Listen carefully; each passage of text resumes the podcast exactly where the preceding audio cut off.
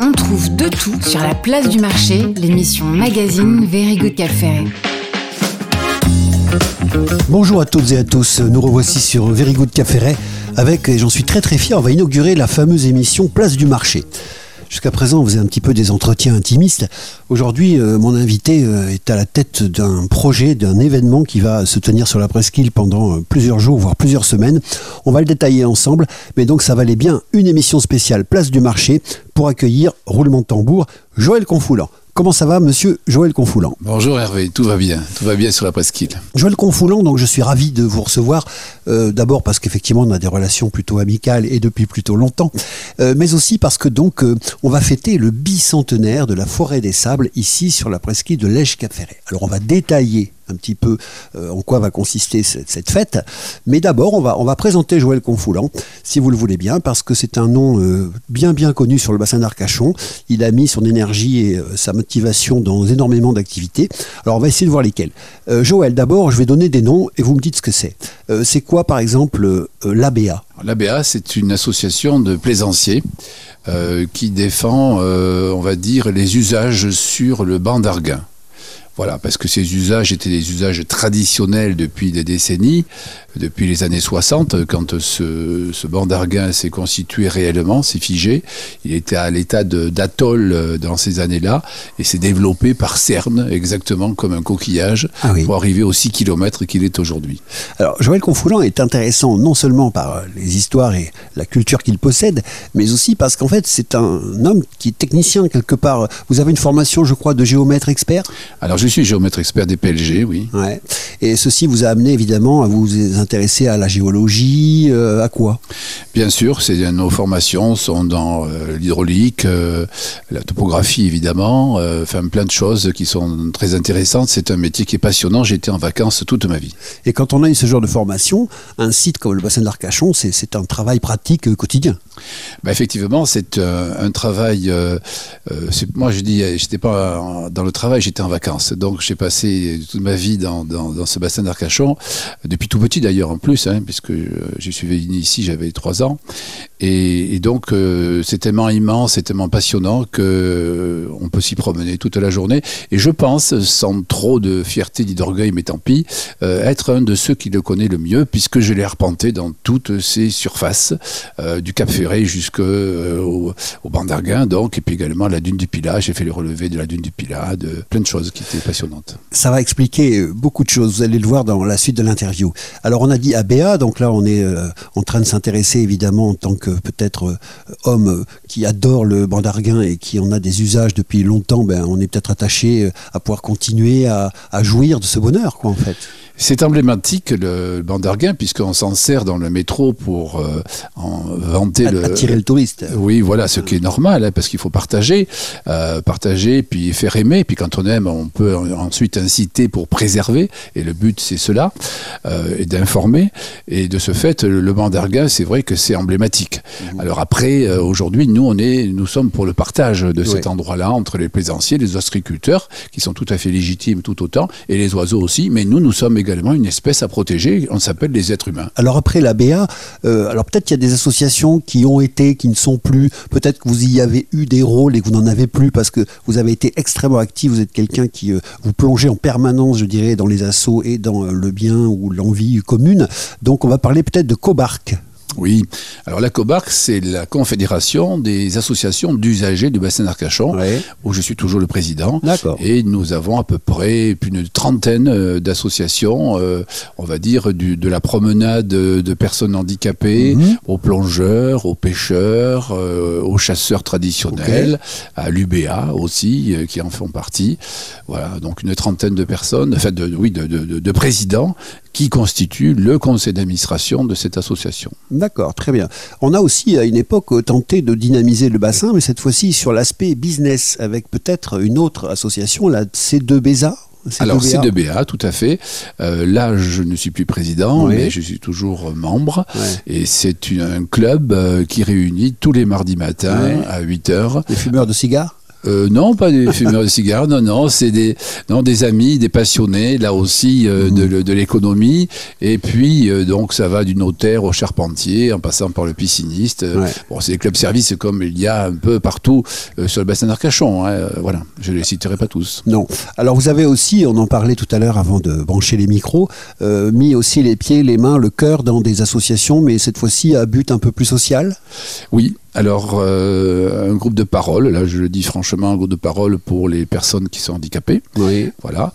Euh, et puis également, euh, dans le social, j'ai été président pendant dix ans de, de l'association Paris, Mhm. qui permettait de réinsérer des personnes qui traversaient des moments difficiles, comme ça peut arriver à n'importe qui, par le biais des activités concrètes comme les vides-greniers ou les réparations de meubles, etc. Alors pour chapeauter cette présentation, on pourrait dire que bah, vous ne donnez pas tout à fait l'image, malgré votre grande formation universitaire, d'un euh, euh, spécialiste, mais au contraire plutôt d'un généraliste, puisque vous touchez un petit peu à, à tout un tas de domaines concernant les, à la fois les forces vives, les forces naturelles, etc. du bassin d'Arcachon. Et donc, est-ce que c'est ça qui, à un moment donné, vous a donné la tentation euh, électorale, puisque vous avez également, dans votre curriculum vitae assez chargé, été candidat à des municipales? Oui, c'était là, là aussi, c'est une passion euh, de vouloir se consacrer euh, dans le social communal euh, par le biais, dans un premier temps, des, parents d'élèves, hein, dont j'étais président, et d'une source locale, enfin, disons, d'une suite logique.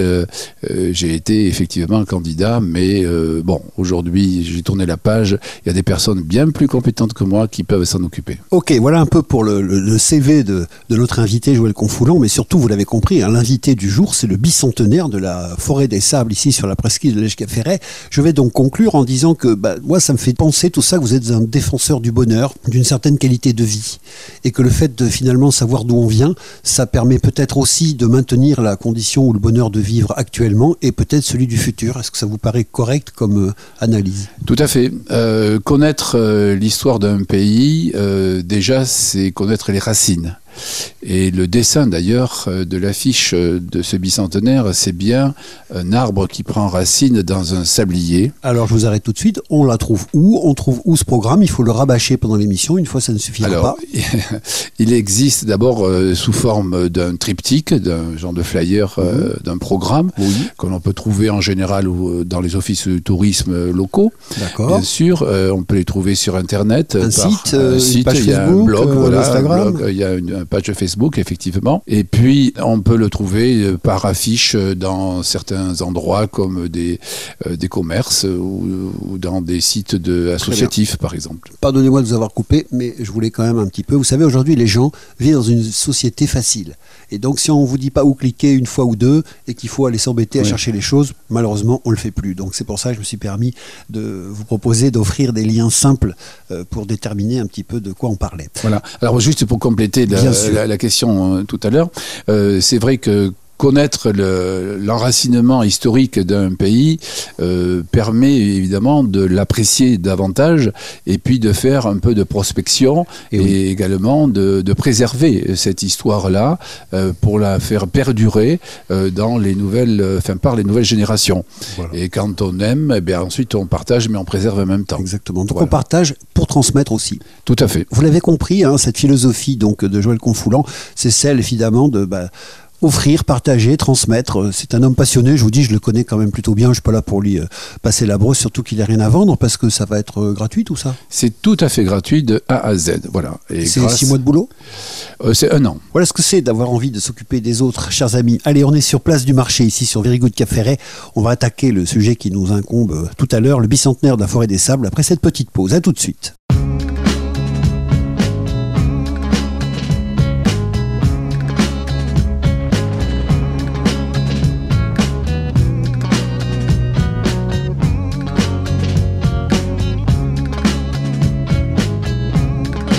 Good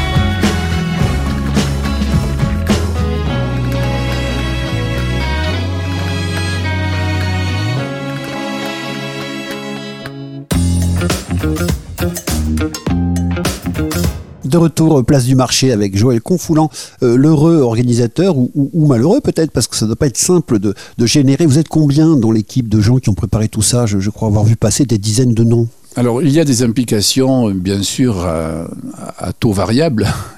Euh, qui sont euh, euh, bon il y a des, des fidèles il y a des gens qui peuvent m'aider avec une simple adresse. Ils m'aident énormément. Ils me font gagner énormément de temps.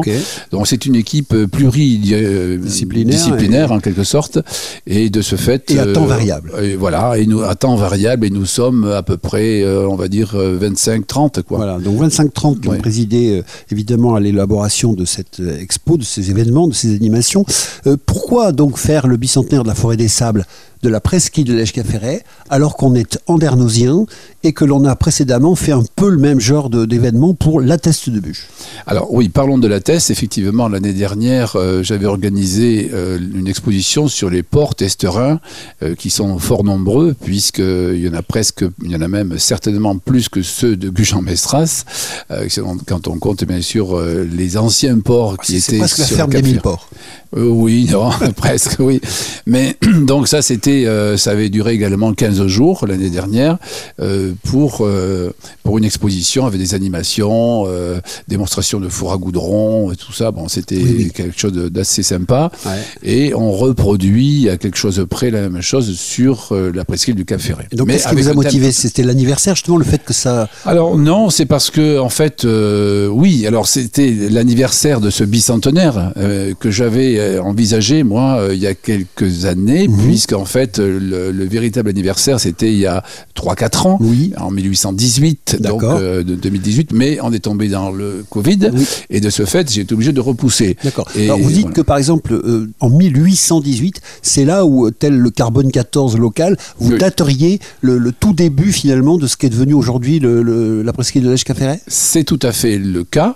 Euh, c'est une date qui est exacte, c'est-à-dire c'est les premiers semis. Parce que la presqu'île du Cap À cette époque-là, et jusqu'à cette époque-là, était un ensemble euh, de dunes de Pilat, beaucoup plus basses, D'accord. puisque c'était 20 ou 30 mètres.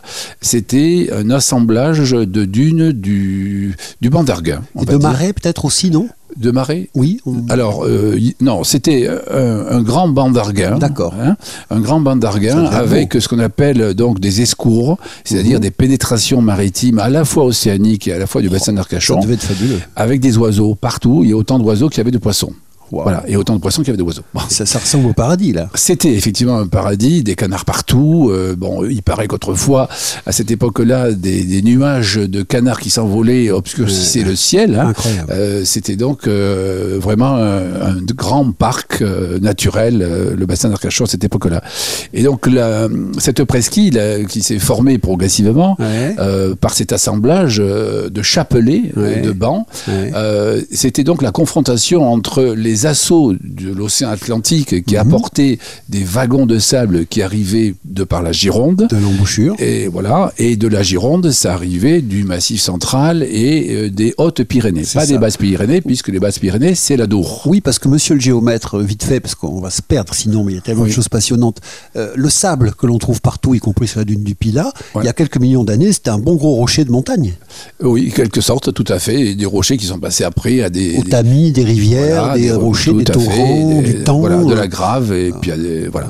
Et ensuite, ça a été broyé et ça arrive concassé. C'est ça, euh, de façon très très fine. Dingue, Plus hein. les coquillages qui se mélangent à l'intérieur. hein. donc c'est de la silice euh, pure et dure, euh, avec peut-être quelques petits morceaux de plastique aujourd'hui, mais bon. Ouais, ça, c'est encore un autre Voilà, sujet. ça c'est autre on chose. Mais donc c'est vrai que ce, le courant de littoral charrie donc des wagons de sédiments et qui quand, quand il rencontre cette échancrure Mhm. Du bassin d'Arcachon se rentrent, sont poussés par euh, le- les vents et puis surtout par la marée, par la houle Oui. et pénètrent donc euh, dans cette échancrure du bassin d'Arcachon qui est une bouche.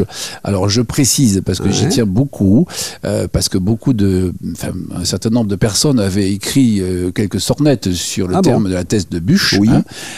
Donc c'est la thèse de Bouc Ouais. dans la prononciation gasconne et Bouc c'est une bouche. Ah, mais d'accord, compris. Et quand on parle de vieux Boucau. C'est une vieille bouche. Ah c'est ouais. l'ancienne bouche de la Dour. Énorme. Et ça vient de là. Et donc la thèse de bus, c'était bien la thèse de la bouche du bassin d'Arcachon. Incroyable. Et donc ça veut dire que cette bouche avalait du sable, de l'eau. alors, euh, euh, c'était la, la forme. D'ailleurs, il y a encore des sables qui sont du côté du, du Verdon, hein, Ouais. euh, où il y a bien, euh, ça s'appelle Boucau. Incroyable. Et donc, Boucau ou Bouc, ça vient, ou Bûche, ça vient de là. Voilà. Eh ben, dis donc, j'en saurai davantage quand je traiterai mon voisin à nouveau de vieux bouc. Ouais. Alors, ça c'est déjà passionnant. Et donc en 1100 1818, vous vous rappelez cette Voilà. chanson qui a eu cette idée folle d'inventer l'école. Donc qui c'est qui a eu cette idée folle de, de, de changer ce paradis en autre chose Alors, ben, c'était une idée folle euh, qui perdurait depuis euh, presque des siècles, parce que les sables avancent. Les sables du littoral, donc, euh, se créent parce qu'il y a des marées basses, Ouais. il y a des estrans, et sur euh, cet estran, le sable à marée basse sèche, et le vent prend en charge ce sable Ouais. et l'amène dans un petit cordonnet, on va dire, du. Littoral. Sur ce cordonnet se fixe encore un nouveau sable qui arrive, Oui. et progressivement, ce petit cordonnet devient une petite dune. D'accord. Voilà. Et ensuite, cette dune continue à avancer par reptation, ça s'appelle, ouais. et puis avance grosso modo entre 5 et 10 mètres par an. Ah oui, c'est très rapide. Ce ouais. qui veut dire qu'on avait des dunes qui bougeaient. Mhm. Et elles bougeaient tellement que la- le village de Lège a dû bouger, lui, se déplacer trois fois. Puisque le village de Lège était pratiquement en l'embouchure nord, Mhm. donc du delta de l'Aire. D'accord. Et ils ont été ensevelis, ils ont tout démonté leur village Wow. et l'ont transformé, d'abord, euh, et l'ont transbahuté, on va dire, Ouais. euh, vers, euh, vers l'est. Il, monte, il il partait vers l'est à chaque fois. Bien sûr, Ouais, ouais.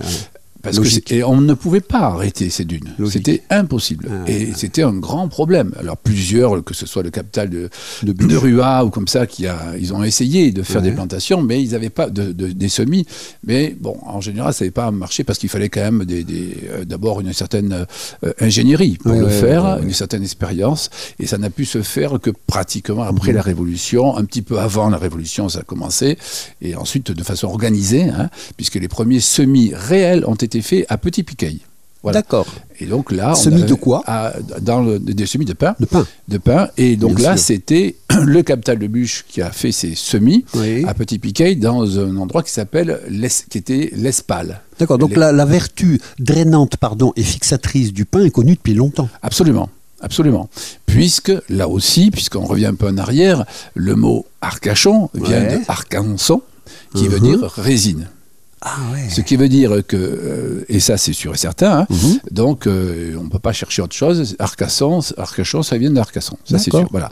Et donc euh, ce- cette résine était un produit extraordinaire, Mhm. Évidemment. très recherché, comme Oui. le sel d'ailleurs. Le sel c'était le frigo quelque Bah, part. Rappelez-vous que les, les premiers gilets jaunes de l'histoire, c'est à cause du sel. hein. La gabelle, la taille, euh, Oui. l'impôt médiéval, c'est le sel. hein. en quelque sorte. Et, et donc, euh, cette euh, résine servait à calfater les bateaux et nous la Ouais. vendions euh, notamment aux Bretons, Ah, qui ouais. étaient euh, très demandeurs parce qu'ils n'avaient pas forcément de résineux comme nous en avons ici. Mais ils étaient très marins par contre. Absolument, Et- et voilà. Et donc cette, ce genre de brou de noix, qui est donc de la résine Oui. qui est chauffée en autoclave, produit un goudron de la résine par, euh, euh, disons, par euh, chauffage à l'étouffée. Pigé. Donc là, du coup, bah, on a déjà les prémices d'ensemencement de semis pour fixer un petit peu tout ça, pour commencer un petit peu C'était à, urgent. à éviter de, de bouger le village tous les six mois, quoi. Alors c'était urgent, et puis en plus, ce qu'il faut se dire, c'est que cette presqu'île, il y a 2000 ans, n'existait pas. Mhm. Alors c'est un peu comme un volcan islandais. Ouais. Nous avons eu la chance exceptionnelle, dans, je dirais presque dans toute l'Europe, d'avoir un pays qui a émergé de la mer. Ah. Parce que c'est un, un don, quelque part, de la c'est une nature. contre-Atlantide. Un peu, voilà. L'Atlantide s'enfouit et là, Voilà. l'autre naît. Et, et donc, progressivement, donc il y a 2000 ans, la presqu'île n'existait pas, puisque sa racine était au niveau du village de Lège, qui était au nord du bassin d'Arcachon. Et on avait donc un chapelet, comme je l'ai dit tout à l'heure. Dans l'histoire, pardon Joël, est-ce que c'était un trait de côte donc rectiligne ou il y avait déjà où il y avait déjà une bouche? Alors, il y avait la bouche, donc, de, le delta de l'Eire, Ouais. qui était un fleuve côtier, on appelle ça comme ça. Ouais. Et donc lui qui charriait ses sédiments de son bassin versant, qui est très grand, le bassin versant de, de, va jusqu'à 85 km au sud et 56 km au nord, et va grosso modo jusqu'à la fin de la voie rapide qui est euh, vers le Las. Voilà, Ah, c'est-à-dire qu'à partir de là, il y a un col, c'est Ok. bizarre que ça puisse paraître, et puis les eaux vont soit vers le bassin d'Arcachon, Mhm. soit vers euh, la Garonne. Et donc cette, euh, cet immense delta donc euh, était carrément ouvert sur l'océan Atlantique. Et c'était donc, comme je disais tout à l'heure, le combat entre les eaux, euh, disons, tumultueuses de l'océan Atlantique et les eaux un petit peu plus paisibles de l'Aire. Mais évidemment, l'Aire n'était pas forcément suffisamment forte pour chasser ces sédiments qui arrivaient par wagons entiers Oui. euh, de l'océan. Et progressivement, ce chapelet, puisque c'est un axe nord-sud, ce chapelet s'est allongé, a créé une flèche littorale et progressivement a avancé, grosso modo, de 10 mètres par euh, an. Incroyable. Voilà. Vous savez qu'on apprend des choses. Voilà. Je suis bien content d'être allé faire un petit tour au marché aujourd'hui, figurez-vous, parce que je remplis bien mon panier de, de connaissances. Alors, est-ce que vous me dites, par exemple, pour qu'on se... Enfin, moi, je suis un enfant, donc il faut que je pose des questions d'enfant. À l'époque de, de la splendeur, de la grandeur de la Lair, de cette embouchure dont vous parlez, euh, on parle de quelque chose, parce qu'aujourd'hui, la Lair, ça a l'air d'un tout petit cours d'eau tout Oui. mignon, dans lequel on va faire un peu de kayak, avec quelques arbres qui de chaque côté des rives permettent de le surplomber, voire de le cacher. Mais à l'époque, ça avait une gueule de Gironde, de Garonne, ou c'était quand même un tout petit fleuve? Alors, c'est aujourd'hui, c'est une forêt-galerie, hein, de la- l'Aire au niveau de Mios euh, Voilà. notamment. Mais il faut imaginer, c'est difficile d'imaginer, hein, qu'au niveau de la Motte, par exemple, nous avions un ouvert où il n'y avait pas un arbre. Ouais. C'était du sable. Et les premières cartes euh, qui sont sérieuses de 1774 Mhm. euh, montrent bien un paysage de sable pratiquement sans forêt. Et là aussi, nous avions euh, euh, une ouverture sur la mer de Bûche, la ouais. petite mer de Bûche, eh bien, où il y avait très peu de vases, comme encore, euh, si je prends l'exemple d'Arès, Oui. en 1910, j'ai vu une carte postale de 1910 où devant Arès, il y a des Ouais. hein, donc des rides de sable où une, une mule ramène, enfin, avec son propriétaire Ouais. euh, sur une charrette a ramassé le varech devant Arès. Aujourd'hui, maintenant, on a des Spartines. Ça change. Voilà, vous l'avez compris, je le disais il y a quelques minutes, euh, dans notre panier de, nos courses, la place du marché, on, y ramène beaucoup, beaucoup d'ingrédients à, faire une recette merveilleuse. Cette recette du bicentenaire de la forêt des sables qui va faire l'objet, bien sûr, de la partie suivante après une petite pause respiratoire, parce qu'il faut quand même qu'on digère toutes ces informations. A tout de suite, on est avec Joël Confoulant. On est sur place du marché, c'est Very Good Cap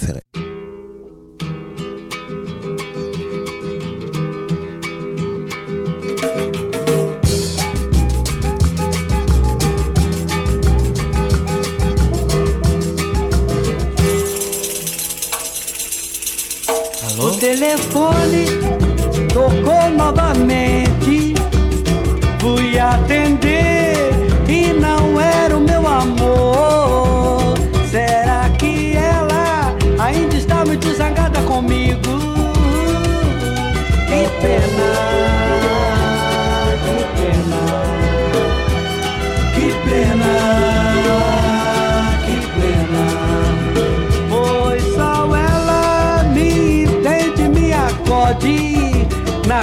Ou na ascensão, ela é a paz na minha guerra. Ela é meu estado de espírito, ela é a minha proteção.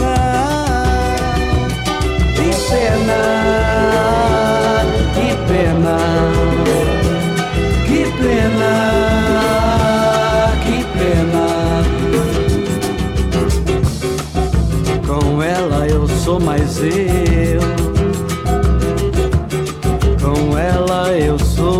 Anjo. Com ela eu sou criança. Eu sou a paz, eu sou o amor e a esperança. O telefone tocou novamente.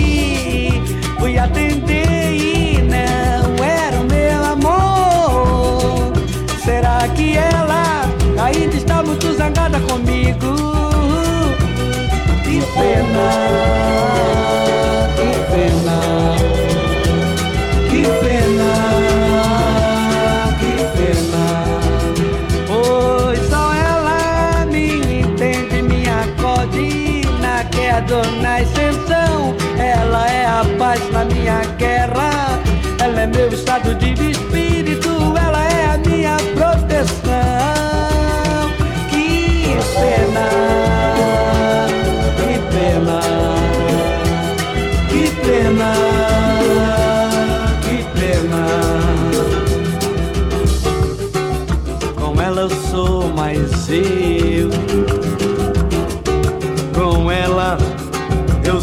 anjo. Com ela eu sou criança. Eu sou a paz, eu sou amor, eu sou a esperança.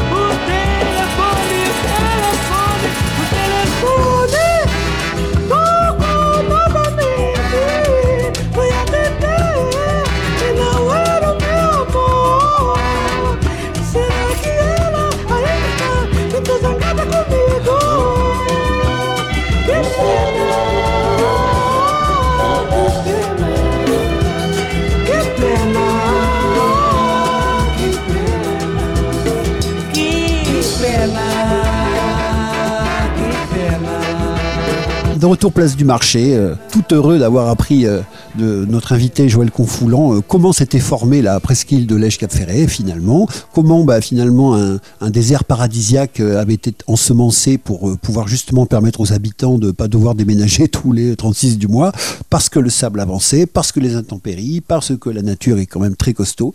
Et donc à une époque, tout ceci a été un peu fixé.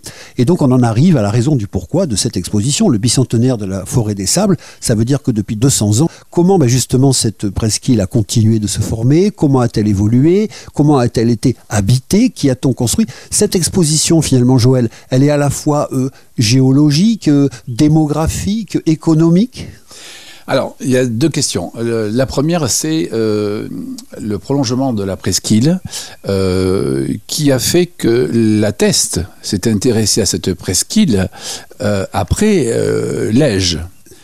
La Voilà. Teste était la, la mairie, la commune unique. Tout à fait. La Teste et. Jusqu'à Piquet, donc jusqu'à, euh, sans faire trop de publicité, jusqu'à Patachou, parce qu'il y avait un octroi. hein. Sébastien, si tu nous écoutes. Voilà, merci. Et, et donc, euh, c'est quand cette presqu'île a continué à s'allonger qu'elle a intéressé, euh, bien sûr, le capital de Bûche. Et après la Révolution, euh, ces bancs de sable ont été progressivement très convoités. Et quand, parce qu'il faut se dire que, par exemple, le, le phare du Cap Ferré se trouvait dans la passe nord. Oui. Hein, bon, euh, donc euh, on a du mal à imaginer que ce phare se trouve dans la passe nord. hein. Euh, mais ça, c'est pas très vieux. hein. Ça, c'était au, au début du XVIIIe siècle. Oui, oui. Pas le phare. hein. Le phare, c'est 1838, puis euh, mise en service en 1840. Euh, donc, une fois que ce- cette presqu'île s'est bien allongée, a été visuellement et pratiquement euh, convoitable, si je peux Bah oui, dire, pragmatiquement, Ah oui. Oh, il y a des personnes qui se sont dit on va en faire quelque chose. Bah, voilà. Et donc, si, et puis, bah, en plus, la loi de 1857 euh, pour l'assainissement des Landes de Gascogne, euh, grâce à Napoléon III, avait permis euh, justement d'exploiter ces immenses landes de Gascogne qui étaient euh, des déserts à la fois de marécages avec des loups, avec des sangsues. Des loups? Euh, Oui, oui, il y avait des loups. Jusqu'en Wow. 1914, euh, le dernier loup était tué euh, au début du XXe siècle. Incroyable. Et donc, c'était des marécages. Bon, mais il y avait quand même une vie. hein. Il y avait des petits villages qui vivaient au bord de la mer, de pêcheurs, etc. Bon, c'était quand même une vie de cocagne quelque part, avec un arrière-pays quand même qui était un petit peu de cloaque. Ça, c'est sûr. Voilà. Mais en bord de mer, c'était assez sympa. Mais c'était quand même des pays qui, qui vivaient très durement parce qu'il fallait quand même aller pêcher Avec des dangers que l'on connaît. Pour ça, Euh, bon, voilà. un petit naufrageur de temps en temps euh, pour les fins de mois. Oui, oui, oui, on récupérait effectivement euh, quelques bris de mer euh, sur, euh, sur le bord. Qu'on ne provoquait jamais. hein. Mais il C'est fallait, promis. oui, oui, mais il fallait quand même aller le chercher aussi parce que ceux qui étaient en bord de justement, mettons au Grand Croc ou du côté de, on va dire de, de la de l'endroit de la Garonne qu'on Oui. appelle, hein, où justement un bateau s'est Oui, échoué. la plage de la Garonne sur la route du truc vert. Voilà, voilà. Donc ce nom, c'est le nom d'un bateau qui s'était échoué Voilà. et qui a donné. Il est resté très longtemps, bien sûr. Oui. Alors c'est vrai que bon, pour aller chercher quand même des bris de mer Oui, non, avec oui, des naufrages, il fallait habiter dans le coin. Bien et sûr. habiter dans le coin, ça voulait dire être loin des offices, par exemple religieux. Ouais. Et oui, euh, c'était loin d'un docteur. euh, Ouais, c'était loin de plein de choses, de services. Oui, il des choses que les gens se absolument débrouillent. vitales euh, pour l'époque. Voilà, Ouais. c'était des Robinson Crusoe. Donc il n'y en avait pas beaucoup. hein. D'accord. Et ça, on le sait par les cartes. Bien on, sûr. on a pu localiser les premières zones d'habitation, si on peut dire, mais c'était des cabanes dont une va être reproduite d'ailleurs le, au moment de l'animation. Alors, notre dernière partie Voilà. sera le détail du programme. Mais justement, là, pour l'instant, je suis, je le répète, un enfant en train d'écouter bouche bée euh, ce qu'on m'explique euh, de l'histoire de, de la presqu'île de l'Eschcaféret. Euh, donc, euh, on est sur une histoire de presqu'île qui est. Les noms de Brémontier, de l'Esca, tout ça, ça, ça dit quoi alors? Bien sûr, oui. Alors bien sûr, dès l'instant où cette, euh, d'abord le gouvernement français a décidé euh, de stabiliser les Landes et notamment ensuite la presqu'île euh, par un décret de 1810, et à ce moment-là, les ponts et chaussées de l'époque ont organisé les premiers semis. Voilà. Et les premiers semis ont commencé en 1818 au Boc. Hein, euh, sachant, comme je le disais tout à l'heure, qu'au Petit Piquet, il y avait déjà un embryon Alors, de le forêt. Boc, pardon, c'est pas loin de Bélisère. Voilà. Absolument. C'est dans le quartier Voilà, de l'embarcadère du Cap nord, Ferret au- actuel. voilà, au nord de Bélisère. Et donc là, ça a été les premiers, euh, les premiers semis et qui ont permis de fixer, de faire des essais. Alors, on mettait quoi dans ces semis? On mettait des branchages Mhm. et dans des branchages pour fixer et on mettait des graines de, de pin, bien sûr, mais aussi de genêt. Ouais. Donc il y avait un mélange de graines de genêt Ouais. et de graines de pin pour que tout cela puisse pousser. Bien sûr. Alors bien sûr, le vent euh, arrivait et euh, bouleversait tout cela, mais tous les agents de l'ONF avaient bien structuré avec un quadrillage très Ah performant. oui, l'ONS existait déjà à cette époque-là, sous ce nom-là L'ONF existait pas, bien sûr, euh, mais euh, c'était les ponts et chaussées qui existaient. C'était le, départ, c'était le- les ancêtres, si on peut dire. Très voilà. Et, et donc, ça a été parfaitement organisé. Les premières maisons forestières Oui. ont été implantées, hein, que ce soit au Cousteau de la Machine, que ce soit euh, au Truc Vert d'aujourd'hui, hein, euh, ou que ce soit, bien sûr, la maison forestière qui, Mhm. Ouais. aujourd'hui, est devenue la forestière, que- le, le- le centre culturel de- du Cap Ferré. Parce que la partie la plus impressionnante, euh, en tout cas concernant la presqu'île, bien sûr, en termes de forêt, c'est quand on s'engage sur la route Océane, évidemment. Donc déjà de part et d'autre de cette route, bon, bien sûr, il y a les dunes, l'océan sur la gauche quand on va du Cap Ferré vers Bordeaux. Mais une fois qu'on s'engage justement sur euh, euh, la route du Truc Vert, euh, ça paraît gigantesque. Et donc tout ça, c'est planté. C'est-à-dire qu'en Oui, fait, cette forêt, cette gigantesque-là, en fait, elle est, elle est née de rien. Elle a été organisée. Elle a été Incroyable. parfaitement organisée. Euh, ils ont commencé par fixer les dunes parce que c'était le plus urgent. Et ensuite, les lettres ont été euh, vendues parce que bon, ça serait très Les- très long à les raconter. lettres Les, les lettres, alors les lettres, ce sont les bas-fonds, c'est-à-dire que ce sont Mhm. les espaces Pardon. qui sont assez marécageux et que l'on voit encore quand on se promène à vélo euh, de les pistes cyclables, on traverse des endroits où on voit des roseaux.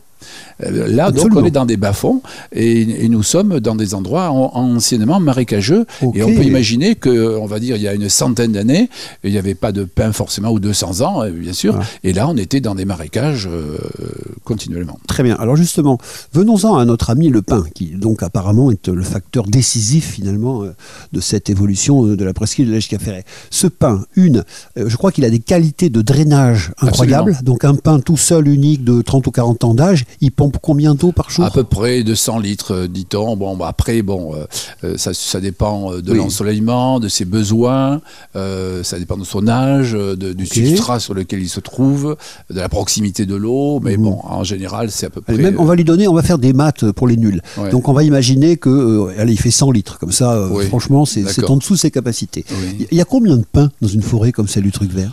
Alors, euh, c'est à peu près euh, 150 pains à l'hectare, Ouais. mais ça dépend des âges aussi. Donc là, Oui, on va bien rentrer sûr. dans le technique. euh, Non, non, mais à la louche, en admettant que, Euh, voilà. Je, parce qu'au début, bon, les pains sont très denses. euh, il y a avant 100 les 000 premiers- pains, il y a un million de pains, il y a 10 millions de Sur pains. l'ensemble de la presqu'île Ouais. Je ne pourrais pas dire. Euh, franchement, je, je suis incapable de le C'était dire. pour essayer de voir euh, quel était la, la- le, prélèvement euh, d'eau Ah oui, de, de oui, bon, marécage on pourrait le- quotidien d'une forêt. Quoi. Oui, C'était Bah, ce, ça, en sont, fait. ce qu'il y a, c'est que bon, euh, ces eaux, euh, ce sont des eaux de nappe phréatique euh, relativement profondes. Oui, oui.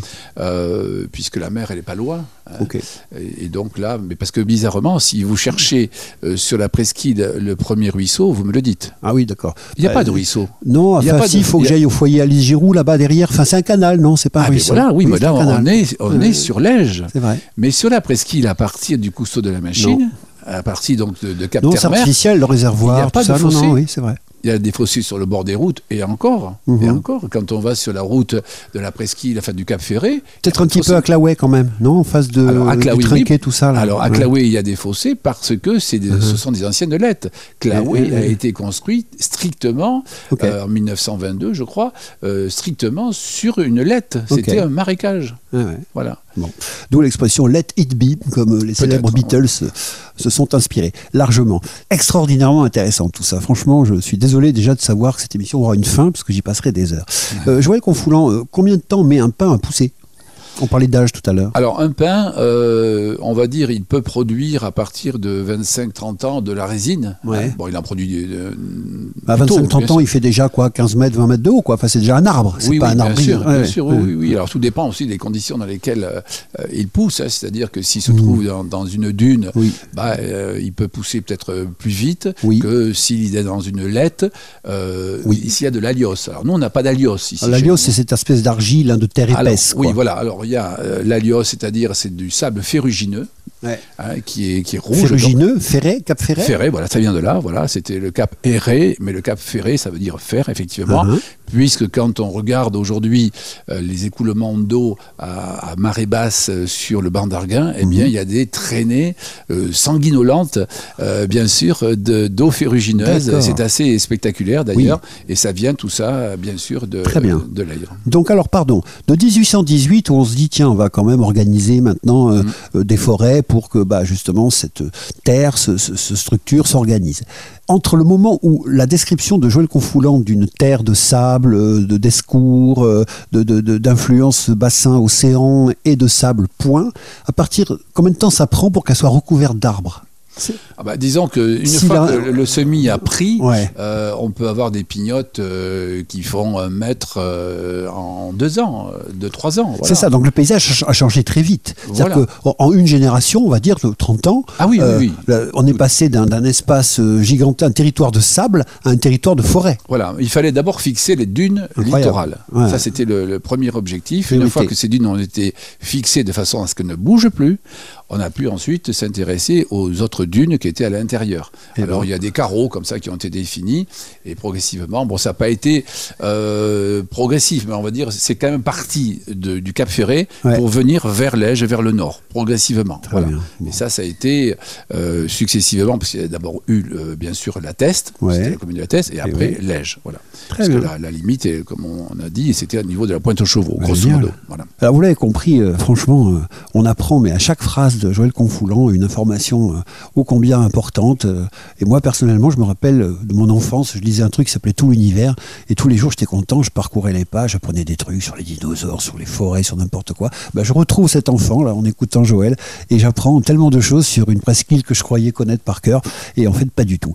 Donc, euh, il y a des réseaux ouvrages de référence pour tout ça, Joël, tout ce que Oh tu là nous oui. racontes, euh, Ah on oui. peut le retrouver euh, Absolument. Il y a de manière des historiens, de- des gens de, de renom qui ont fait des choses fabuleuses, Ouais. Franchement. Quelques références, quelques noms Oui, oui, oui, bien sûr. Bah, il y a Luc Dupuyot, euh, Ah oui, il y a Charles. Daneil, euh, Ouais, ouais. euh, Max Baumann, qui sont des gens extraordinaires qui ont fait des recherches.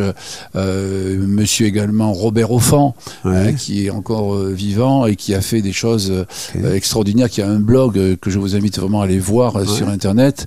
Donc moi, je n'ai fait que m'inspirer de tous ces travaux qui ont été faits.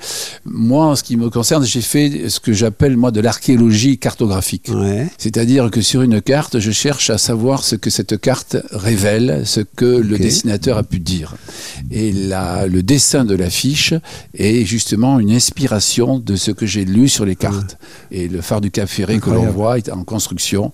Et ça, c'est ça part d'un certain nombre de magnifique d'ailleurs, vous le verrez sur l'affiche, euh, il a fait une espèce de phare. euh, Si c'était le vrai, euh, il serait chouette. hein, C'est le phare de 1840 qui a été en service en 1840.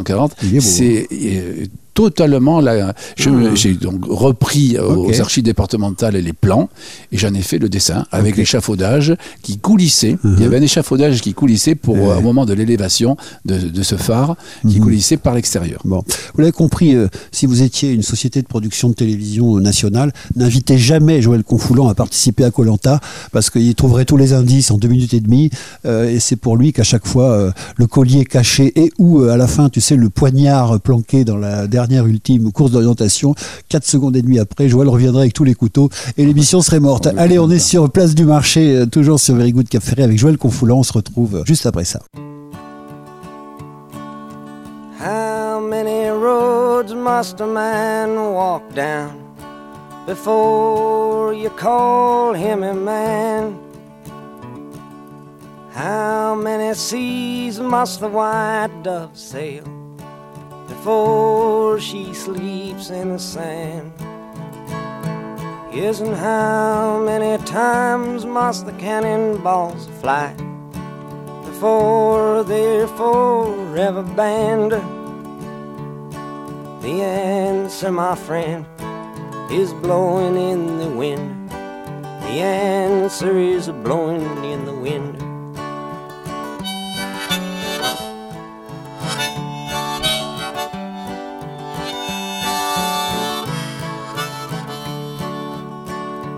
Yes, and how many years can a mountain exist before it is washed to the sea?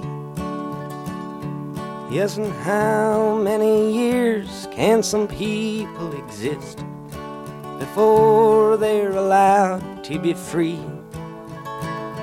Yes, and how many times can a man turn his head and pretend that he just doesn't see?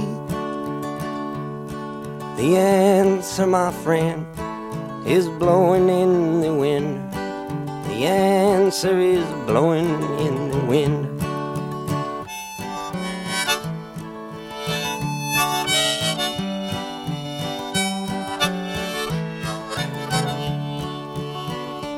Yes, and how many times must a man look up before he can see the sky? Yes, and how many ears must one man have before he can hear people cry?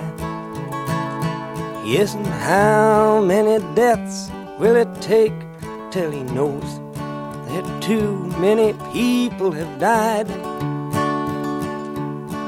The answer, my friend, is blowing in the wind. The answer is blowing in the wind.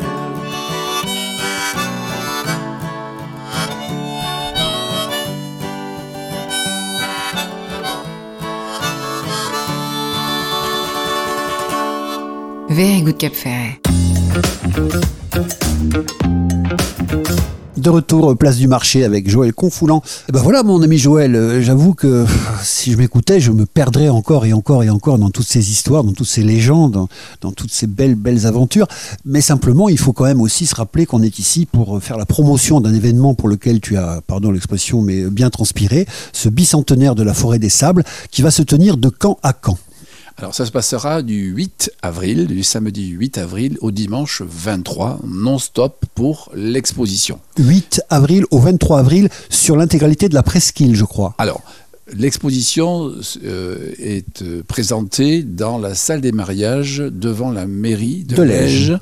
Cap Ferré, euh, dans un endroit qui est très agréable, très bien éclairé. Et il y aura à peu près, une, on va dire, une quinzaine de panneaux didactiques Oui. qui euh, vont expliquer, selon les thématiques, euh, d'une façon pédagogique, un certain nombre de choses que l'on ne connaît pas forcément. D'accord. Et il y aura notamment quelque chose d'un peu extraordinaire, exceptionnel, Oui. c'est-à-dire un panorama de la presqu'île du Cap Ferré qui va faire 9 mètres de long Waouh.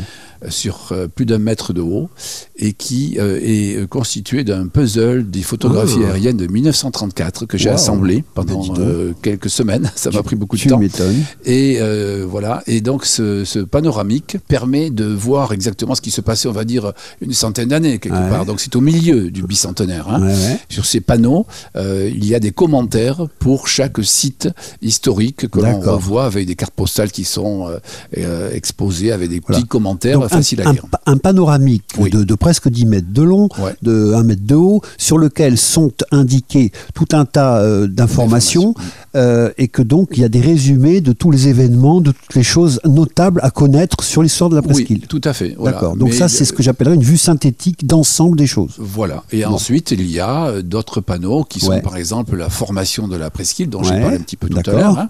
Euh, il y a également un panneau qui relate le passage du minéral au vivant. Ouais. Parce que comment fait-on Comment ça se passe dans la nature où on passe du sable pour aller vers euh, les premiers euh, euh, insectes, Ouais. les premiers euh, tout ça ouais. Comment on- ça se passe Voilà. Donc il y a les oiseaux qui apportent des graines, donc il y a la faune, il y a la flore, Les abeilles, Voilà, les abeilles qui vont amener le pollen, C'est ça. voilà, qui vont traiter tout ça. Donc ça, bon, c'est présenté d'une façon très simple, hein, Oui. mais ça explique pour les pour les, les collégiens, pour les jeunes, pour les adultes aussi. Mais c'est passionnant, se- hein. Voilà, c'est euh, c'est assez intéressant. Et après, il y a bien sûr l'histoire de la du foncier Mhm. de la presqu'île. Quels étaient les premiers pionniers Ouais. euh, qui ont acheté cette presqu'île quelque part Ouais. Parce que l'État a vendu. Au début, c'était bien sûr euh, les Captala qui avaient Ouais. ces territoires-là. Et puis il y avait eu, par exemple, Marboutin qui a Marbotin qui a acheté un territoire sur l'Ège, etc. Oui. Bon, ça il faut voir parce que c'est très compliqué. Bien sûr. C'est un peu complexe, mais il y a aussi des promoteurs qui ont ensuite lancé Mhm. le Cap Ferré même. Alors là, c'était euh, assez épique parce qu'il y a eu pas mal de choses. Alors justement, euh, au-delà donc de ce qu'on vient de dire, bien sûr, euh, cette exposition, cet événement, c- c- ces conférences ne, ne vont pas traiter que de ce panoramique, bien qu'il soit extrêmement euh, important et, et pédagogique. Il va donc y avoir des conférences, des animations, des expositions, disais-je, et parmi toutes celles dont on, on peut imaginer la présence, il va y avoir notre ami peut-être Vincent Roussel, je crois, Oui, qui euh, tout à tu parlais tout à l'heure de- de- Notaire, du début des constructions, enfin de la promotion de l'immobilier, tout ça. Lui, il est spécialiste, il a écrit un bouquin Alors il a fait un hein. bouquin qui est extraordinaire. C'est un bouquin presque euh, exhaustif Ouais. sur l'histoire du Ferré. C'est ça. Euh, c'est justement sur son évolution en tant que euh, professionnel notaire. Voilà, il va tenir conférence là-dessus. Absolument. Très bien. Quels autres types de conférences va y avoir? Alors, il va y avoir des- une conférence euh, sur euh, l'étymologie des noms, des patronymes. euh, Ah, Aimé Noyas. par Aimé Ah, Noyas. Aimé, mon ami Aimé. Euh, alors, je vais pas, je, je n'ai pas sous les yeux le, Moi, je l'ai. le, le programme. hein. Moi, je les ai sous les yeux, donc t'inquiète Voilà, pas. bon, On peut peut-être même faire le contraire. Je peux les citer rapidement et Oui. tu peux donner un petit commentaire dessus. Ce sera Bien moins oui. piégeux. Alors déjà, on va commencer par toi, puisque même si ça commence le 8 avril, avec une petite, un petit préambule avec les agents au maire qui vont quand même vous souhaiter la bienvenue la veille, hein, le 7 Oui, le avril. 7. Mais bon, bref, le, le- le mardi 11, toi-même, Joël Confoulant, tu feras une conférence sur euh, la formation et l'évolution de la presqu'île du Caféret. Voilà. D'accord Tu l'as fait où? Alors là, c'est sur la forestière. crois, hein. Exactement, Voilà. à la forestière. Toujours à la forestière, eh bien, on va trouver euh, le jeudi 13, donc Monsieur Naon, dont on vient de parler, Voilà. qui fait une histoire foncière de la forêt. Mais tout ça, ce programme, on le retrouve évidemment sur. euh, Oui, sur, sur Internet et bon. sur l'agenda également de la mairie de Très bien. Moi, quelque chose qui m'intéresse beaucoup, le vendredi 14, la pinasse du bassin d'Arcachon. Oui, avec Claudine Busca et puis Yvon Corsia. Oui. euh, où ils vont justement euh, décortiquer une pinasse, comment euh, les génial. premières pinasses se sont, ont été construites euh, et comment elles ont évolué aujourd'hui jusqu'à la pinasse électrique. Il y a un Génial. bouquin qui s'appelle La pinasse mauve aussi. Alors, bah, le mardi 18, euh, tu venais d'en parler, des cordes et des nœuds, un lien Voilà. solide entre les hommes par Édouard Hamad. Mhm. Ok. Euh, Jean Mazaudier, tiens, notre ami Jean, Oui. euh, il va nous faire lui une conférence le jeudi 20 sur les forêts testerines, usagères et féricapiennes. Très intéressant aussi. Et un représentant de la DUFU. Oui, alors ça, je, c'est, Jean qui va. C'est pas pour son nom, mais c'est pour dire que la DUFU, Oui. elle intervient dans tout ça. Parce que tu te rappelles quand on parlait de la Teste, quand on parlait Bien de Ferret, quand on sûr. disait que ça n'avait fait qu'une seule commune à l'époque. Bah. Du coup, ils ont demeuré quelques rou- Alors pourquoi coutumes intéressantes, comme notamment pouvoir aller prendre du bois à la Teste quand on est les joies. Voilà, alors pourquoi? Parce qu'en fait, euh, la partie testerine, euh, comme on l'a dit tout à l'heure, n'a été euh, semée qu'à partir de 1818. Donc, pour pouvoir avoir des bois, ne serait-ce. Oui. que pour construire des cabanes ou quoi que ce soit, eh ben, il fallait en chercher dans Ouais. euh, la forêt euh, usagère de la Teste. Ce qui veut dire qu'il y avait un pontage maritime euh, avec des pinassotes qui allaient chercher du bois pour le chauffage également, Eh parce oui. qu'il fallait que les Ah bah. gens se chauffent l'hiver. Ce qui veut dire qu'ils amenaient euh, du, du bois de la forêt. Plus que jamais, le bois a bouleversé la vie de cette. euh, Absolument. Le, le bois, dans un des panneaux, justement, on décortique là aussi euh, les intérêts. Et euh, j'ai pris une, une formule dans le panneau euh, dans laquelle je dis que dans le pain, tout est bien qui finit bien. Oui. Donc Voilà. et puis moi je vais rajouter, puisque tu te permets de plaisanterie, que c'est un panneau dans lequel il faut absolument tomber. Absolument. Alors tu refais une deuxième couche de formation évolution de la presqu'île de l'Èche Cap Ferré le jeudi 21, Oui, le vendredi comme, 21. Euh, comme la presqu'île est assez allongée, Ouais. il y a des personnes qui iront. à- Exactement. à- Et donc toujours, parce que là tout ça c'était à la Forestière, on finit le vendredi 21, donc par le fameux aménagement foncier du Ferret par Vincent Roussel. tout à fait. Voilà. Voilà. Après, il y a un autre lieu donc de conférence qui est la Halle. Donc là, cette fois-ci, on est euh, à Lège, Oui. d'accord? Et à la Halle, on retrouve Aimé Noya, c'est l'origine des patronymes de la presqu'île. Voilà. Voilà. D'accord. Voilà. Donc par exemple, moi je me rappelle sur une ancienne euh, radio qu'on ne citera pas ici, euh, Aimé avait une émission hebdomadaire dans laquelle euh, il- les gens l'appelaient et lui disaient voilà je m'appelle un tel, euh, mon Voilà. nom vient d'où? Ah, il a une réponse à tout C'est là-dessus. Passionnant, Oui, hein. oui, c'est absolument. Parce qu'en fait, ce sont des sobriquets, ce qu'on appelait des Oui, chaffres. oui, hein. Parce que les gens se qualifiaient, le petit, le gros, le maigre, tout ça. Et on retrouve justement, ou même les origines des personnes au travers des noms. hein. Voilà. Et, et donc, euh, alors justement, dans les recherches de, sur les panneaux qui Mhm. seront exposés, euh, on a retrouvé les premiers, enfin, d'où venaient les premiers pionniers. Alors, les premiers pionniers venaient, bon, soit d'Arès, soit de Gujan, euh, soit des Landes elles-mêmes, ou de Bordeaux, hein, et même des fois même de la Albigeois, parce que Exactement. c'était les premiers euh, ostréiculteurs. hein, voilà. Alors toujours pareil, euh, à la halle, hein, on est bien d'accord. Là, moi, ça, ça m'intéresse beaucoup. J'adore la, la faune. Donc les échassiers dans le monde par euh, Guy Talazac, les échassiers qui évidemment trouvent euh, sur le bassin d'Arcachon et a fortiori sur la presqu'île, c'est présalé et tout ça, un terrain de jeu merveilleux.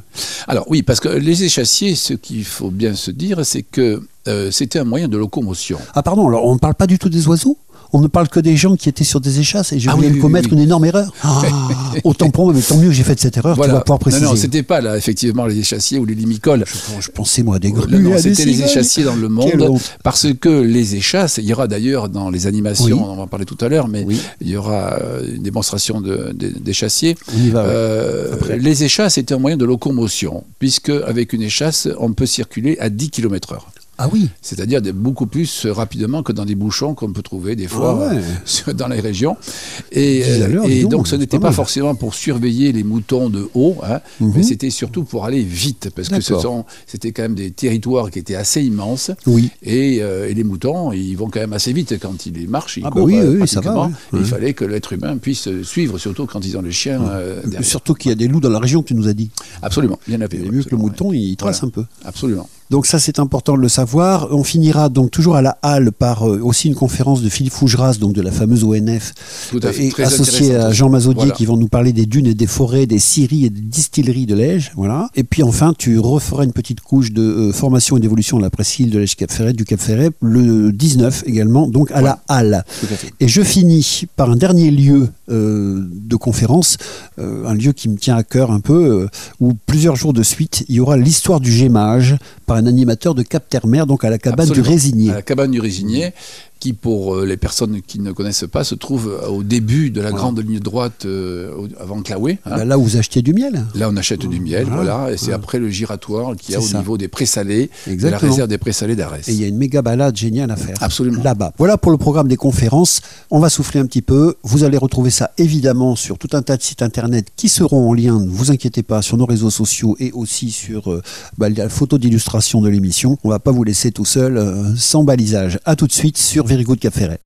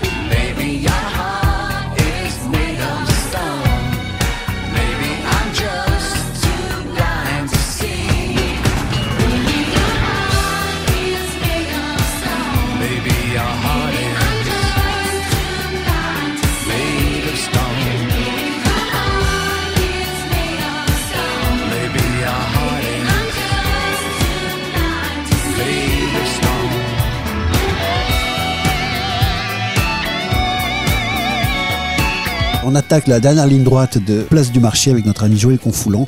On est autour donc du bicentenaire de la Forêt des Sables, un programme absolument passionnant. On s'est régalé d'historique, euh, de, euh, d'enjeux tout à l'heure euh, avec Joël. Maintenant, on vient de donner un petit peu le programme de ces conférences. Il y a aussi donc des visites patrimoniales. Sachez que après tout, c'est bien d'avoir la théorie, mais c'est pas mal d'avoir la pratique aussi, d'aller voir, d'aller toucher, d'aller sentir.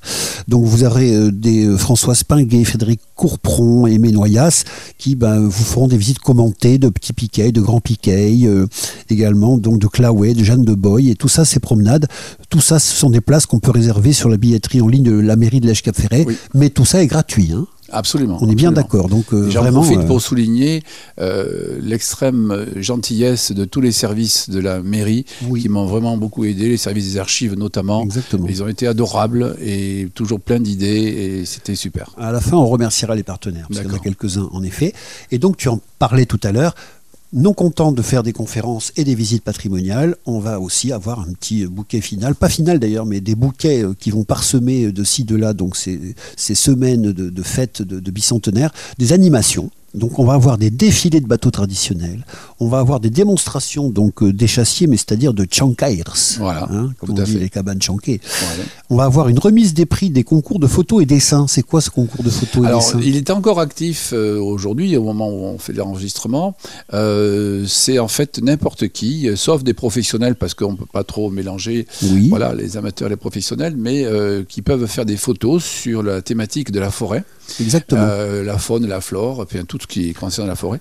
Et euh, à ce moment-là, il y a des, des lots qui sont très, très sympas, hein, dont le premier qui est un, un voyage en, avion, Oui. au-dessus du bassin d'Arcachon. Il y a des partenaires aussi, je crois savoir Domaine du Ferret, tout ça, Voilà, qui ont donné des lots, absolument. donc ça a bien joué le jeu. Et, puis- et puis, donc, euh, c'est un concours photo qui est toujours voilà, act- actif. Et puis également un concours de dessin. Ouais. Puisque nous avons sollicité les écoles communales Mhm. et également le collège. Le collège qui a fait euh, un panorama, là aussi, euh, splendide, euh, Oui. avec euh, plusieurs classes et qui sera euh, exposé euh, le samedi 15 et le dimanche 16. Formidable.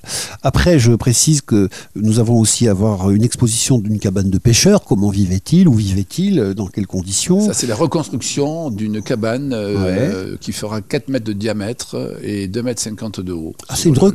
Reconstruction, c'est pas une visite d'une existante. C'est une reconstruction Génial. à l'identique avec euh, le centre, euh, un foyer euh, avec du poisson Ouais. qui va sécher à Ah, l'extérieur, waouh. euh, des filets qui vont sécher dehors. euh, Voilà, il n'y a pas besoin de GPS, il suffira de fermer les yeux, de Voilà, renifler, de se guider voilà, à l'odeur. Voilà, c'était. Génial. Donc vous l'avez compris, des animations aussi. en Et des jeux en d'enfants voilà. aussi. Il y aura des Ouais. jeux d'enfants, des jeux de, de, de l'époque de Louis XIV, hein, des jeux en bois. Des jeux en bois. Alors moi, je vois une petite illustration là d'un monsieur sur une échelle, sur une espèce de pilier. là, Alors oui, ça c'est euh, le Hapshot, c'est ça c'est pour, euh, Pour les récolter résine. hein. donc ça, il y aura des outils Oui. également Ça, les enfants le feront pas. de résiniers. Non, ça ils le feront pas. Mais il y aura euh, mon ami Jean-Claude Deyre qui exposera lui, Ouais. qui fera une petite conférence, euh, enfin pendant deux jours, justement sur à l'identique de ce que fait, euh, ou du moins en complément de ce que fait Captermer. Mais là, ça sera sur le site du, de la maison forestière de Grand Piquet. Alors justement, j'allais la citer, merci de, de- de l'avoir fait pour moi Joël. Euh, on a vu qu'il y avait différents lieux pendant lesquels, où se trouveront les différentes conférences, donc salle municipale de la Forestière, la halle à Lège, la cabane du Résinier, donc près du grand giratoire qui, qui conduit à Lège ou au Pré-Salé, mais également donc cette fameuse maison forestière de Grand Piquet va faire partie également de, bah, euh, de cette enfin, en tout cas de cette animation. Et on va y faire quoi cette maison forestière? Et c'est quoi cette maison forestière? Alors cette maison forestière, euh, c'est une maison d'époque qui est de 1834, euh, sauf erreur, hein, qui se situe à l'arrière, euh, on le redit, de Patachou, puisqu'elle était en limite. C'est le coin de la Pointe aux Chevaux, c'est un super, quartier. Absolument, absolument. C'était la Pointe aux Chevaux, qui ne s'appelait pas comme ça d'ailleurs Ah autrefois. ouais. hein. Oui, oui. Non, ça, Tu confirmes que c'est parce que les chevaux partaient de là pour aller Absolument, oui, c'est l'endroit le plus court euh, à marée basse, bien sûr, mais les chevaux y allaient en nageant, mais pas que les chevaux d'ailleurs, il y avait également les vaches hein, Oui. euh, qui allaient en nageant, accompagnées avec des pinassotes, et c'était l'endroit le, le plus court. Et donc la maison forestière se trouve à l'arrière de, de ce pâtissier, Ouais, ouais. et puis également à côté de la villa qui est connue aussi, les Hirondelles. Bien sûr, alors, Hein, euh, qui était la, la maison de. Lesca, de Magnifique. Franck euh, Lesca, Euh, dont Monsieur Jean, Jean Mazodier est également euh, Descendant. un descendant. Absolument. Bon, mais je crois qu'on a fait un peu le tour de tout ce qui allait se passer pendant ce bicentenaire de la forêt des sables. Il me reste bien sûr à te demander, euh, bah, au-delà de la mairie, je crois que vous avez plusieurs partenaires qui ont joué le jeu et qui vous ont aidé et facilité la vie Oui. aussi pour monter tout ça. Oui, parce qu'on ne fait rien euh, sans seul rien. Bon, et pour les, personne. les, les, les concours, effectivement, il faut que les personnes aient quand même un petit sucre, si on peut dire. Mais Mais, là, c'était des sucres très généreux, hein. Euh, que ce soit l'aéroclub que ce soit le domaine du Ferré, Oui. que ce soit l'UBA, que ce soit l'UBA qui nous ont donc offert des, des promenades Mhm. Ouais. gratuites tout autour du bassin d'Arcachon, que ce soit le passe-marée également d'Andernos qui a offert la même chose, euh, enfin, à peu près pareil, hein, en partant de- du Cap Ferré. Euh, et puis également euh, Super U également qui nous aide euh, là-dessus. Municipalité, bien entendu. la municipalité, Parc, parc bien évidemment, la municipalité en premier. Gascogne, Voilà. des institutionnels aussi, quoi. Alors, euh, pas le parc naturel. Non, le Non. parc naturel n'a pas voulu nous aider. Hélas. Je regrette. Bah, écoutez, on n'en pensera pas moins. Voilà. En tout cas, euh, bah, c'est vraiment un grand merci qu'on a envie de faire à Joël Confoulant parce qu'on sait que c'est un homme un petit peu comme ça, de dévoué, qui aime beaucoup un petit peu s'investir, partager, transmettre. Et là, on va avoir une occasion extraordinaire de mieux comprendre ce paradis dans lequel on vit souvent, dans lequel on passe des vacances merveilleuses. Mais après tout, comme dit l'autre, pourquoi mourir idiot? On peut aussi vivre dans un endroit paradisiaque et en connaître un petit peu les dessous, l'histoire, les ressorts. Et grâce donc, euh, vous avez un nom d'association euh, qui ça s'appelle comment? Alors, l'association euh, que je préside, donc, c'est le Conservatoire patrimonial du bassin d'Arcachon. Il y a un site. Et euh, donc, ce, ce conservatoire. euh, Donc merci au conservatoire, c'est ça que je cherchais. Voilà. Merci au conservatoire donc d'avoir organisé cette magnifique exposition qui, je le répète, va se situer donc du 8 au 23 avril sur différents sites donc de la presqu'île de l'Èche Cap Ferret. Tous les programmes, on les retrouve sur Facebook. Notre ami Thierry Nadet a même créé une page exprès sur Facebook qui s'appelle justement Bicentenaire de la forêt des sables. Donc là, c'est immanquable. Vous êtes dans la fenêtre de recherche euh, Facebook de Bicentenaire de forêt des sables et là, vous tombez sur l'intégralité de tous les programmes. Vous verrez le merveilleux phare dont on parlait tout à l'heure, ancien, et vous verrez également la totalité de tous les lieux, les expositions, les horaires, les participants, les partenaires, etc. etc. Euh, dernière question, Joël Confoulant, question traditionnelle. Est-ce que j'ai oublié quelque chose? Est-ce que vous avez envie de rajouter Non, je pense quelque qu'on a chose? fait, on a fait le tour de la presqu'île. Ouais. Hein, euh, quelque part, euh, il y a toujours des choses, bien sûr, qu'on pourrait encore évoquer, mais après, il faut, il faut en garder pour la visite Oui. de l'exposition. hein, Bon, voilà. Très bien. Mais il n'y a euh, pas d'important sujet ou, ou thème ou rendez-vous oh, que j'ai oublié. certainement en oublier, je, je m'en excuse, mais Bah, bon. si ça euh, vous a pas frappé, c'est que quelque part, euh, ça Voilà. devait à peu près être complet. Bon, ben voilà, je suis ravi donc d'avoir passé cette petite heure ensemble. Je le répète, hein, on va nous euh, relayer bien sûr euh, réseaux sociaux et cette émission-là sera diffusée quotidiennement, donc euh, matin et soir, pour euh, que tout le monde ait la chance d'avoir toutes ces informations. Joël Confoulant, merci infiniment Merci Hervé. et à très bientôt.